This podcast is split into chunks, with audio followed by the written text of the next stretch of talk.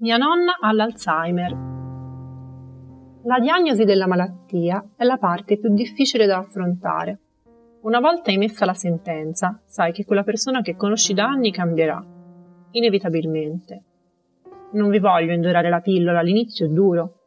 Duro per la persona a cui vogliamo bene che inizia ad accorgersi che il proprio corpo e la propria mente iniziano a viaggiare su binari separati.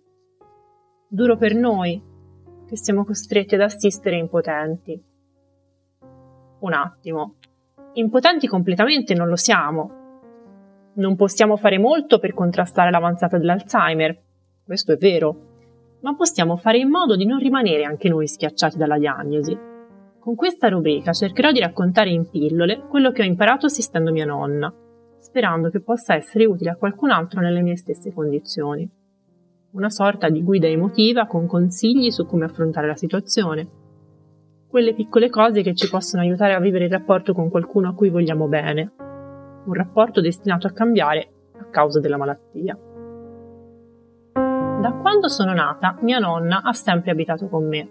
I miei lavoravano, quindi da piccola ho passato molto più tempo con lei che con i miei genitori. Una donna forte, rigida, così tanto parte della mia vita da essere naturale al punto da non accorgermi di quanto fosse una presenza costante, come il respiro di cui non siamo coscienti per la maggior parte del tempo, finché non ci viene a mancare. Alle 7 del mattino il pranzo era già pronto e mentre facevo colazione il mio letto rifatto. Una mattina mia nonna è svenuta e cadendo si è rotta il femore. Dopo è stata in ospedale per cercare di capire il motivo dello svenimento. Non siamo giunti a nessuna conclusione e la casa non mi era mai sembrata così vuota prima. Poi mia nonna è tornata a casa e all'inizio sembrava decisa a riprendere a camminare. Invece, pian piano, si è lasciata andare.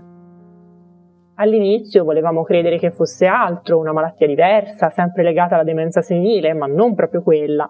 E invece niente. Alla fine ecco la diagnosi. Alzheimer.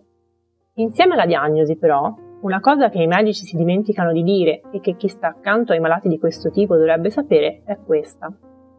Le persone con l'Alzheimer fanno fatica a capire quello che hanno intorno. Vedono, ma non interpretano bene quello che vedono. Sentono le nostre parole, ma non riescono a tradurle. È come se il cervello perdesse la sua capacità di interpretare le informazioni che riceve.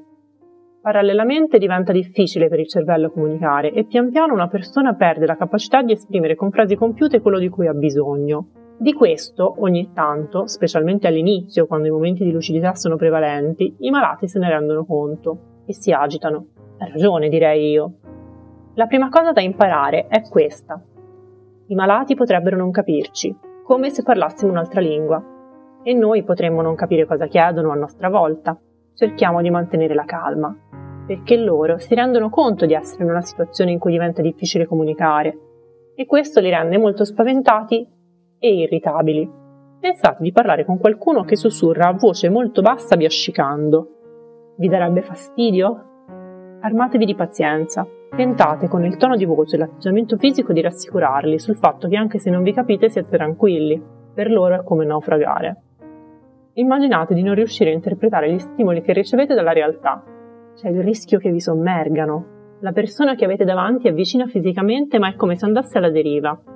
Dovete dirgli va tutto bene, anche se in questo momento non ci capiamo.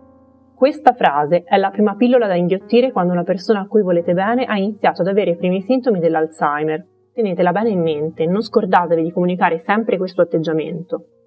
Nel corso della malattia dimenticherete entrambi come facevate a capirvi prima, ma imparerete un linguaggio nuovo, col tempo e la pazienza.